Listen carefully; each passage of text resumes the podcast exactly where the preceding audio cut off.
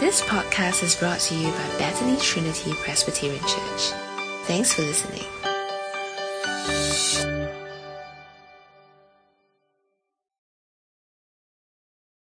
Good to see you all here. Uh, today's passage is difficult as uh, Isaiah generally is.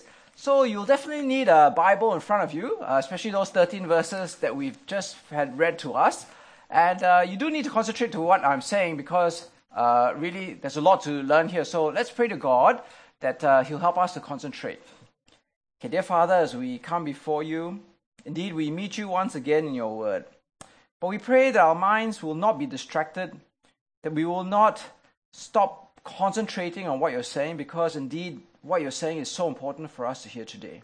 And we pray for all these things in the name of Jesus Christ. Amen. Now, my father has been retired for many years now. And uh, over the last few years, he's discovered the joy of uh, WhatsApp. but the problem is that, uh, you know, it's hard for him to really discern what is true and what is false, uh, what is real and what is fake. So, you know, he, I don't know whether you've experienced this, but you know, he's constantly forwarding us this barrage of, uh, of links and everything that his friends are sending him.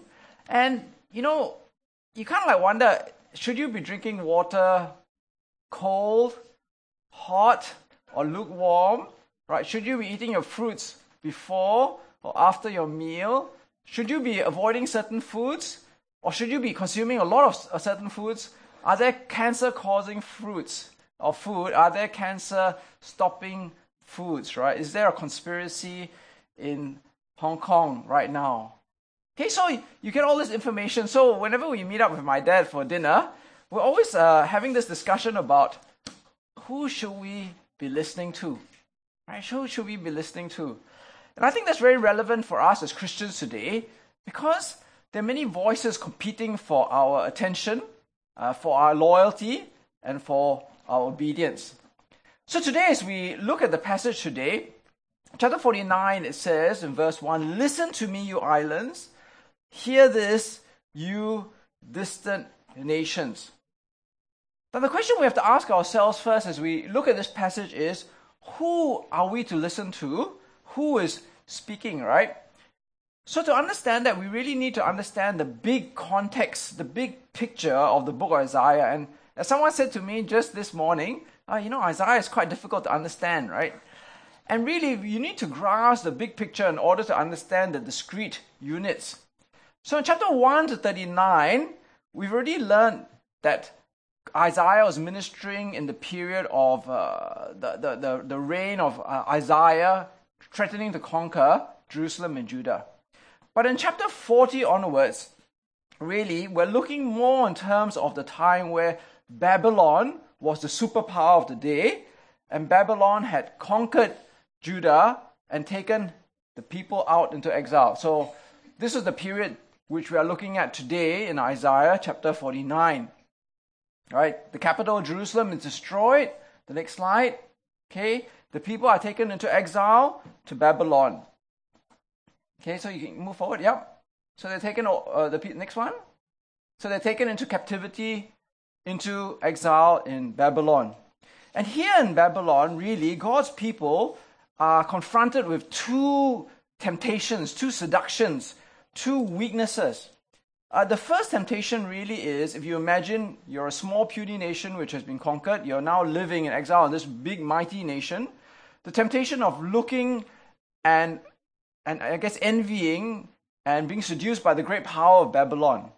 So the danger for God's people were they were putting their faith and trust in the princes and the kings and the power of Babylon. So we saw that in Isaiah chapter 40. Right, the next slide. Oh, okay, the next slide. Okay. Where God rebukes them and says, you know, why do you want to trust in the princes and the rulers of Babylon or of this world because they are like grasshoppers, right? They are like nothing. They'll be blown like shaft. They'll be, you know, I don't know how why does all these actions, but you know, like all the little shafty things all blown away, right? Okay, so why do you want to put your your trust in in kings and princes of Babylon? But the second temptation was they were also putting their trust in the idols and the gods of Babylon. Okay, so the next slide. So uh, Babylon had many, many various gods, and God's people were tempted to trust in the gods of Babylon because uh, obviously if Babylon is very powerful, then their gods must be very powerful. So in Isaiah chapter 40 again, God tells them, oh, this one the idols, kind of ugly looking idol, okay? So God tells his people, you know, why do you want to trust in these idols? Because they are just uh, made of uh, wood or stone, right? And they, they don't have any power, right? So, like why I was saying last week, you know, it's just like they're just standing there, like they have no power at all.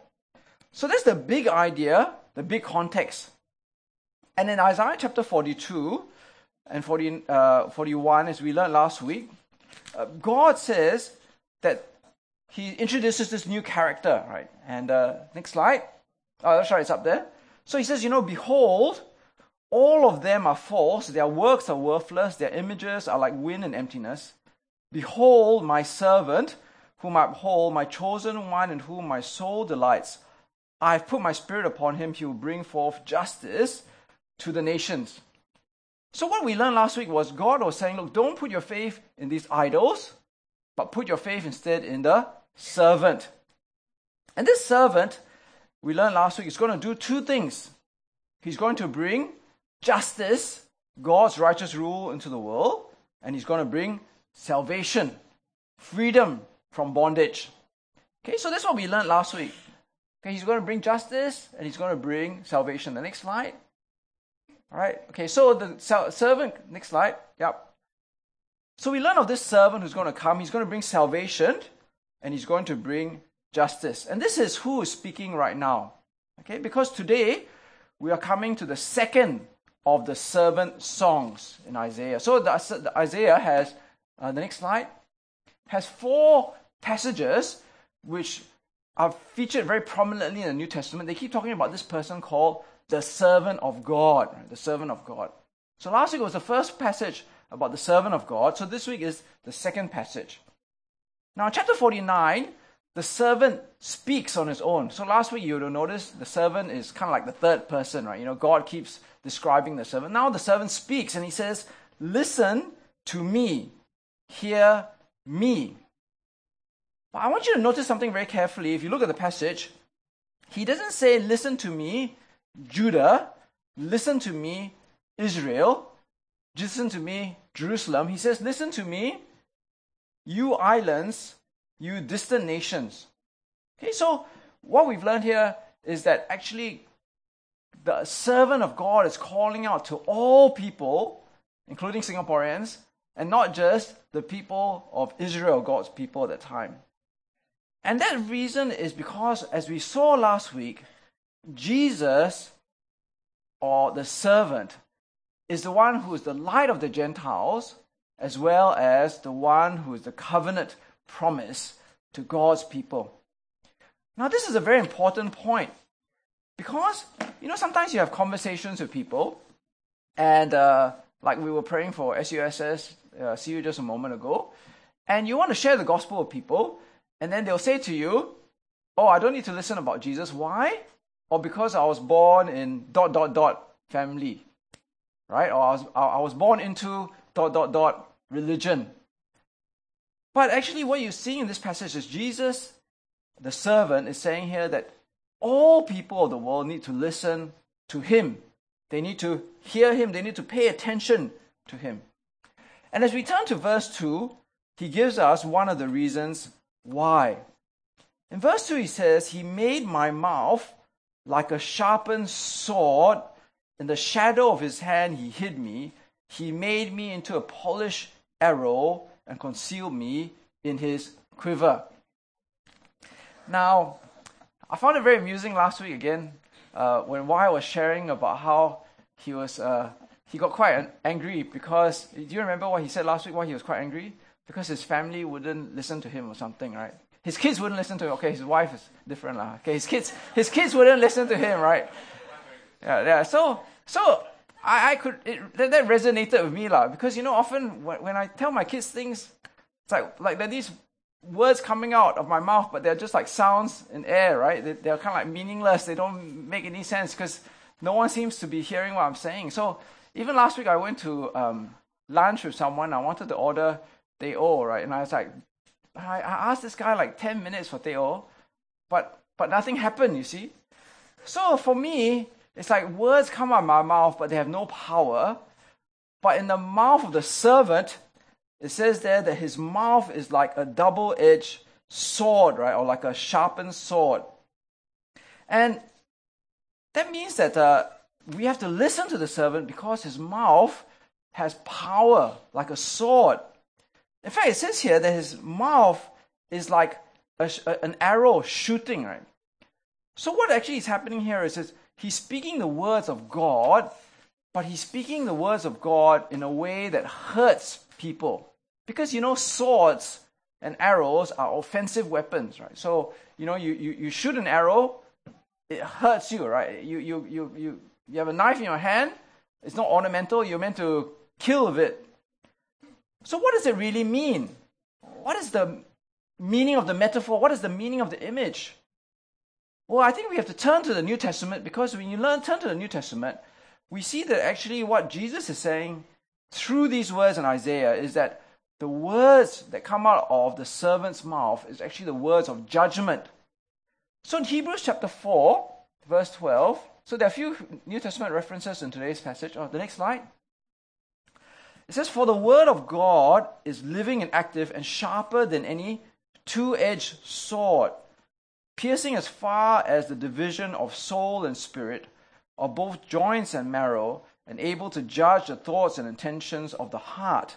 And there is no creature hidden from his sight, but all things are open and laid bare to the eyes of him with whom we have to do. And again in Revelation chapter 1, it says, And in his right hand he held seven stars, and out of his mouth came a sharp two edged sword, and his face was like the sun shining in its strength. And we saw when we saw him, when I saw him, I fell at his feet like as a dead man. He laid his right hand upon me, saying, Do not be afraid. I am the first and the last, the living one. And I was dead, and behold, I'm alive forever, and I have the keys of death and Hades. So when you actually understand Isaiah chapter 49, looking back from Revelation and Hebrews, the, the, the double edged sword coming out of the mouth of the servant is actually the, the word of judgment. Right? So in the book of Revelation, Jesus is the one who's speaking because he was dead, but now he lives forever. And so when we when we come to the servant, we are seeing someone who has the power of judgment coming out of his mouth. And that's why the whole world needs to listen to him and to hear him. Because that's a terrifying power to have, isn't it? If you don't listen to this servant, then he has the power to judge you. But this image here is even more scary when you look at verse 2 because this sharpened sword and this polished arrow is hidden in the shadow of his hand who hid me and concealed in his quiver. So it's almost as if like if someone has a has a knife hidden in their sleeve, right, or in their pocket, and they stab you in the heart. It's like you're dead before you know what happens, right? Or if someone has an arrow and they, they, it's concealed in their bow and they shoot you, then before you know it, it's kind of like sticking out your eye sort of thing, right? So, so what it's saying here, you need to listen to the servant. You need to hear the servant now before that, that, that word of judgment hits you because you're not ready for it. But in verse 3 to 6, there is a more positive picture of the servant. In verse 3, it says, He said to me, You are my servant Israel, in whom I will display my splendor. But I said, I have labored in vain. I have spent my strength for nothing at all. Yet what is due me is in the Lord's hand, and my reward is with my God. And now the Lord says, He who formed me in the womb of to be his servant, to bring Jacob back to himself and to gather Israel to himself. For I am honored in the eyes of the Lord, and my God is my strength. For he says, It is too small a thing for you to be my servant, to restore the tribes of Jacob, and to bring back those of Israel I've kept. I will also make you a light for the Gentiles, that my salvation may reach to the ends of the earth.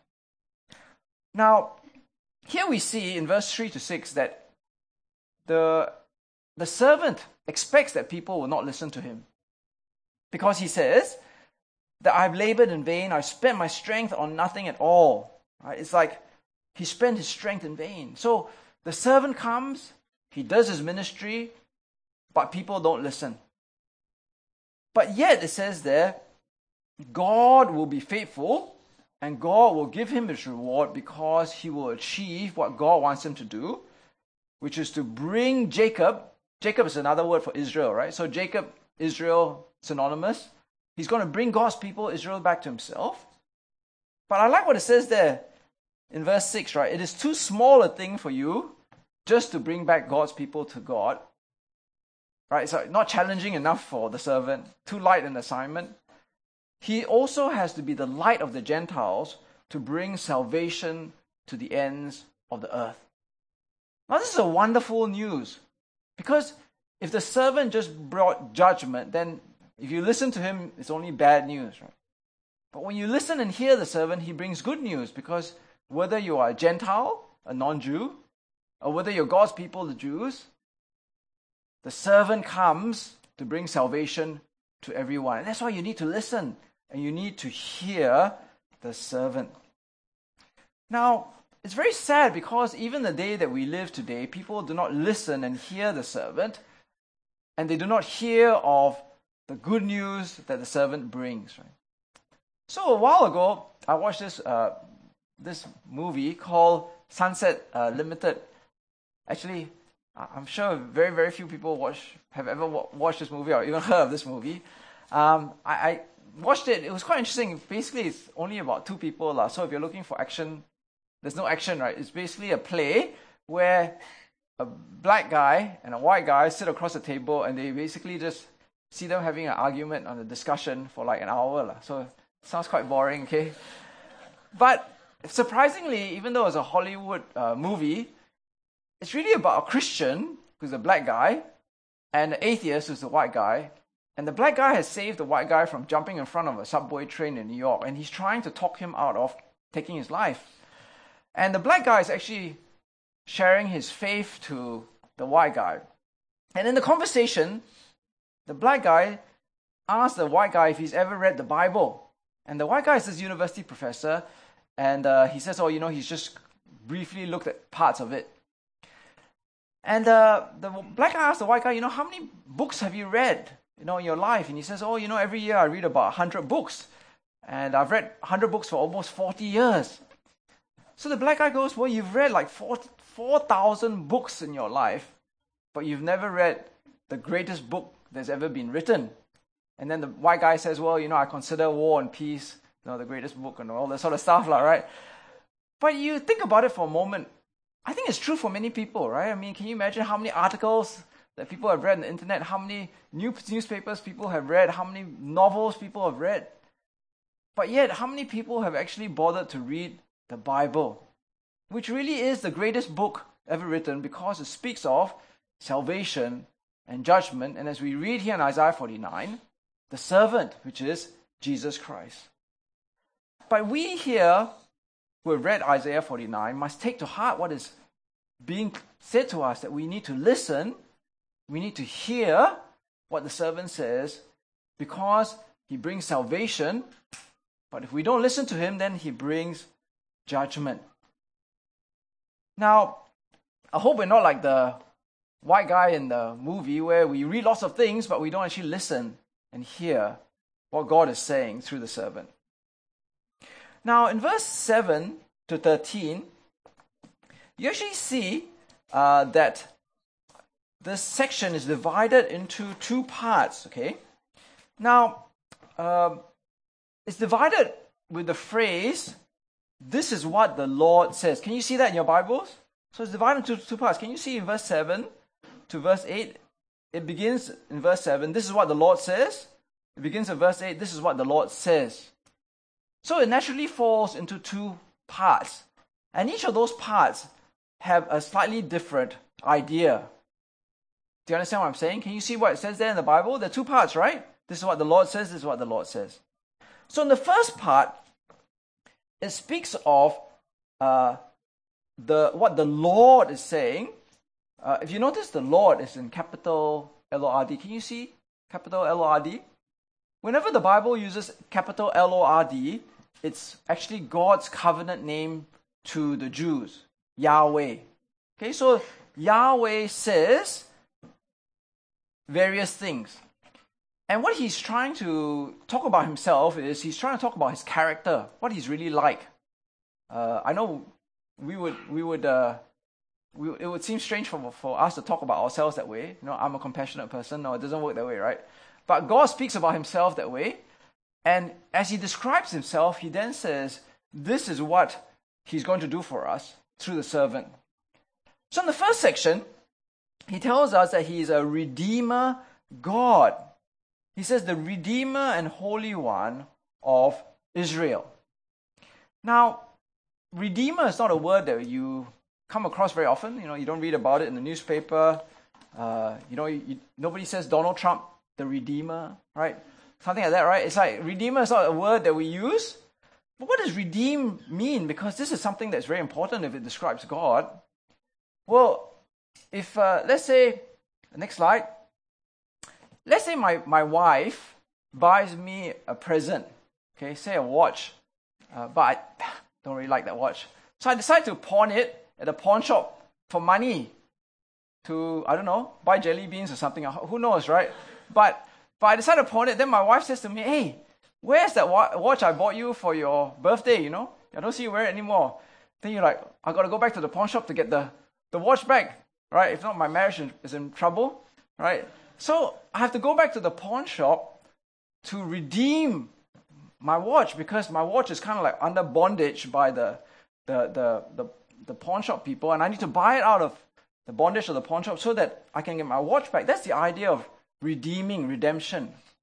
In the ancient world, the idea of redemption was used for uh, slaves, where if you're a slave, you want to become free, you need to redeem yourself, you need to buy yourself out of slavery.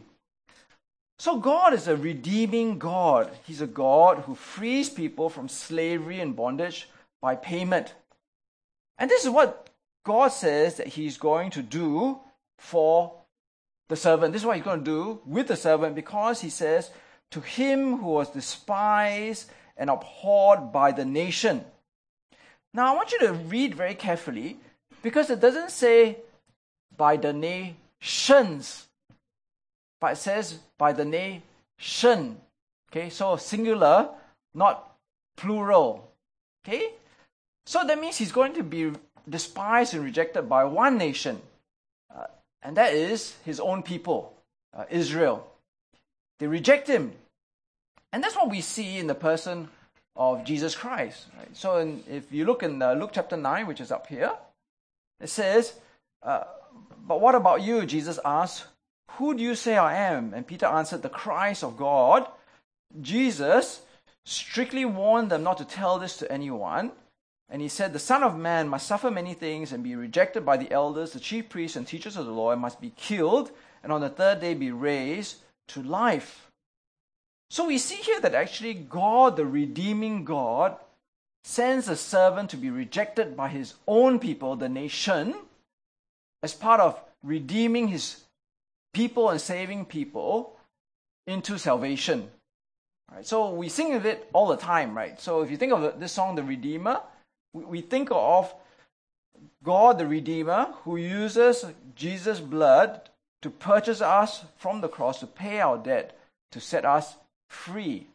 And that's what God does, the redeeming God, through the servant. But God, we also read, is the holy and faithful one. And he says that even though the servant is despised and abhorred, something 180 degrees happens because the kings will see you and stand up. Princes will see and bow down because of the Lord who is faithful, the Holy One of Israel who has chosen you. Now that's really strange, right? Because you're rejected and despised, and then the kings and princes reject you. Now, what has that got to do with a holy God? And what has that got to do with a faithful God? A holy God is one who always does what is right who is always going to do what is righteous. A faithful person, the faithful God, is one who is dependable and reliable and someone you can count on. And so, God, who is holy and always does what is right, God is always dependable, will not let his servant suffer innocently. Right? Because that's a wrong, a wrong thing to do. A holy God will not let his servant suffer innocently. But rather, God says that his servant will actually be raised up so that princes and rulers will bow down before him. Now, again, as we look at the person of Jesus Christ, we see that to be true. In Acts chapter 2, uh, which is up here, the next slide, it says, Seeing what was ahead, uh, he spoke of the resurrection of Christ, that he was not abandoned to the grave, nor did his body see the decay. God has raised this Jesus to life, and we are all witnesses to the fact. Exalted to the right hand of God, he has received from the Father the promised Holy Spirit and has poured out what you now see and hear. For David did not ascend to heaven, yet he said, The Lord said to my Lord, Sit at my right hand until I make my, your enemies a footstool for your feet. Therefore, Lord, let all Israel be assured of this God has made this Jesus, whom you crucified, both Lord and Christ. Now, I want you to know here that the, the Lord here is not capital L O R D, right? Capital L O R D means Yahweh, God's name. The word Lord here is uh, an office, a title. So God, L O R D, raised up Jesus to be ruler as well as king. So what he's actually saying here is what happens in Isaiah 49, right? Jesus, who's rejected by his very own people, is raised up by God to be the king and to be the ruler over all rulers and all kings. Now, this is very important for us to hear, I think. Uh, you, we have to ask ourselves the question whenever we look at a Bible passage why, why were the original hearers told this? Why did they need to hear this? So, what was the big picture again? What was the big context? They were all in Babylon. They were all being tempted by the power of the princes and the kings of Babylon and the great power of Babylon. And they may have been tempted to follow the princes and the kings of Babylon instead of God and the servant. But what God is saying here in Isaiah 49 to the original hearers in exile was why do you want to follow the kings of Babylon? Why do you want to follow the princes of Babylon when at the end of the day, all kings and all princes will bow down before the servant of God. Right? Why do you want to, to miss out on this great king who's greater than all kings? Now, this is very important for us today, I think, because in a sense, that message applies to us today too. Uh, we are, in a sense, if you look in the book of Revelation, aliens, exiles in this world. We live in the Babylon of this age. And we too can look up to the kings and princes of this world. Right? I mean, I'm sure uh, you look up to people in this world, right? But if you think of it, the, the kings and princes of the business world, of the sporting world, of the media, of the entertainment industry, uh, many of these people uh, reject Jesus, they abhor Jesus, they despise Jesus. And if we listen to the voices of uh, these people who are like in the kings and princes of the business world, the entertainment industry, the sporting industry, then it means that we are not actually going to listen to what God says and what Jesus says. But we need to hear what Isaiah chapter 49 is saying because at the very last day, Jesus, when he comes, truly will be Lord and Christ. He will be ruler and Messiah. So there's, in a sense, no point listening to the kings and princes of this world. We should be listening to the servant instead. Now, the last passage, uh, which begins once again by saying, This is what the Lord says, has another description of Jesus. So the first description, sorry, not Jesus, the, the, another description of God, right? So the first section described God as holy, uh, redeemer, uh, faithful. Uh, this section describes God as compassionate. Right? The, the phrase compassion keeps being repeated. Because God is a compassionate God, He's a caring God, He's a loving God. Oh, okay. You can skip the next slide. Okay, so the next. Okay? He promises to do various things.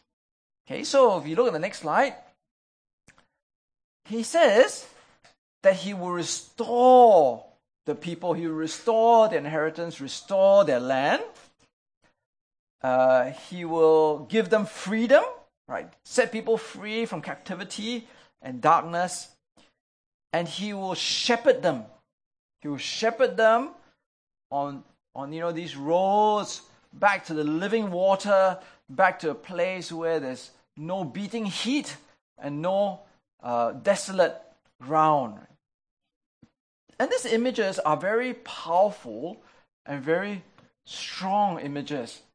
Freedom, restoration, shepherd back to the promised land. Now, again, we find these verses directly quoted in the New Testament, and it finds its fulfillment in Jesus leading people not to a physical nation and land, you know, in the world like Singapore, but in heaven, right? In Jerusalem, the, the heavenly Zion. So in Revelation chapter 7, uh, it says, After this I looked, and there before me was a great multitude that no one could count from every nation, tribe, people, and language standing before the throne and in front of the Lamb.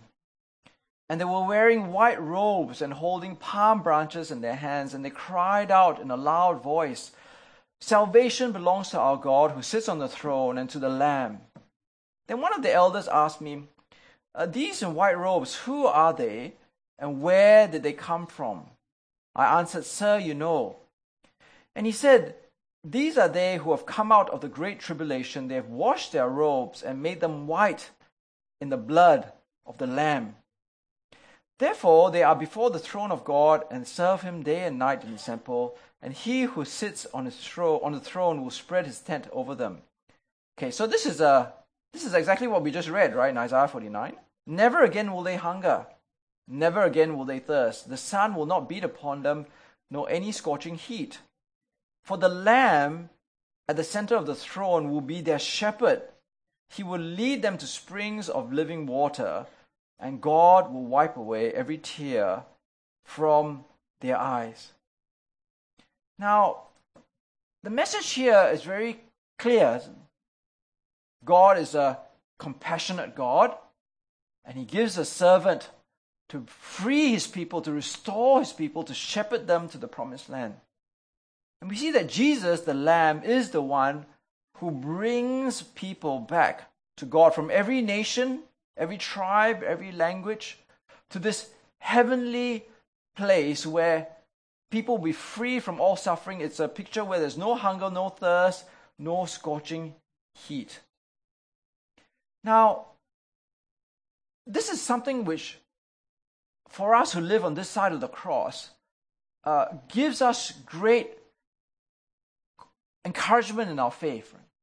Uh, because we see that for the original reader in Isaiah chapter 49, they may be wondering, well, who is this servant? What's going to happen? I don't really understand what, what God is speaking about. But as we come to this side of the cross in Jesus Christ, we see Jesus, He is the servant to come. He is the one who has already died, who gave His blood to redeem the people. He's the one who's been rejected by Israel. He's the one who's been raised from the dead to be Lord and Christ. But the only thing left that he hasn't done yet is that his mouth hasn't actually brought judgment into this world, like the double edged sword or the arrow which is concealed in the quiver.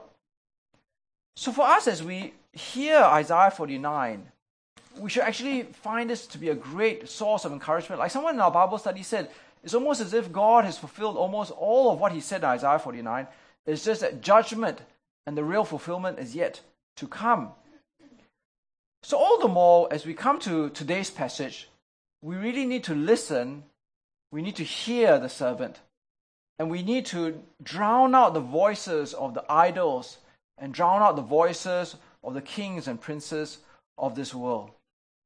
So, in conclusion, I was reading this book uh, by a pastor uh, a while ago, and he was talking about how in his congregation there was a woman who used to come year after year for decades, and she was married to a drunkard, an abusive husband. Her children were very rebellious and always disappointing her, breaking her heart. And the pastor asked her, What do you look for when you come to church every Sunday? When you come to church, what are you looking for? What are you hoping for? And she says she wants to come to church on a Sunday to meet God in His Word. She wants to be reminded of God and His character. She wants to be reminded of what God has done for her so that she can continue on another week in faith. And I think as we come to today's passage, we, we've met God. We've met God. We see Him to be a compassionate God, a holy God, a faithful God, a redeeming God. And because of His character, what has He done? He sent us His servant Jesus, who's freed us from our judgment. He's redeemed us from our sin. He's restored us to relationship with God. He shepherds us back to a wonderful eternity in heaven. So we need to keep trusting and listening to God and not turning to the idols and the princes and the power of this world. I remember a quote by C.S. Lewis, uh, a favorite writer of mine, and this is what he said. He said, um, Our passions are not too strong, they are too weak we are far too easily pleased. Uh, now, obviously, when you kind of like just look at those few sentences, you kind of like a bit vague of what he's really saying. So, actually, the longer quote is he says that basically we are too happy or too easily satisfied with the things of this world. Right? We're too easily satisfied with the things of this world, and we're too easily seduced by the things of this world. We should actually be less satisfied. We should be more demanding of what we are looking for and that only can find its satisfaction in God and heaven. So don't settle for the things of this world, right? but recognize that actually God is a powerful God. God is a loving God. God is a holy God. God is a compassionate God. God is a redeeming God, and He has got something much greater planned for us in heaven. And He's already brought that towards fulfillment in Jesus. We just have to keep listening and hearing Him. So let's keep persevering. Let's keep staying strong in our faith because of what we know of God and what He's done for us in Jesus. Okay, let's go to God in prayer. Dear Father, as we come to the second servant song, help us to see that Jesus, in so many ways, has already fulfilled uh, what you've already said in Isaiah 49. Dear Father, we thank you that you are a Redeemer God. You're a person who frees people from slavery and bondage by the payment of blood by Jesus. You're a God who is holy and faithful, and therefore you would not let your son, your servant Jesus, to be decaying in the grave, but you raised him up to be the Lord and ruler and king over all kings on this earth. That truly you are a God who is compassionate, who cares for his people, and you long to free us from our bondage. You long to shepherd us to much greener pastures. So, dear Father, as we come to your word today, uh, we pray once again that we will listen to your word, that we will hear your word, we will listen to your servant, and that we will not be easily satisfied with the things of this world, but rather we will be much more demanding of what satisfies us and see that it is only in heaven where we will get your eternal blessings where we will true, find true satisfaction. And we pray for all these things in the name of Jesus Christ. Amen. Thanks for listening to this podcast brought to you by Bethany Trinity Presbyterian Church. For more information, visit us online at busypc.sg.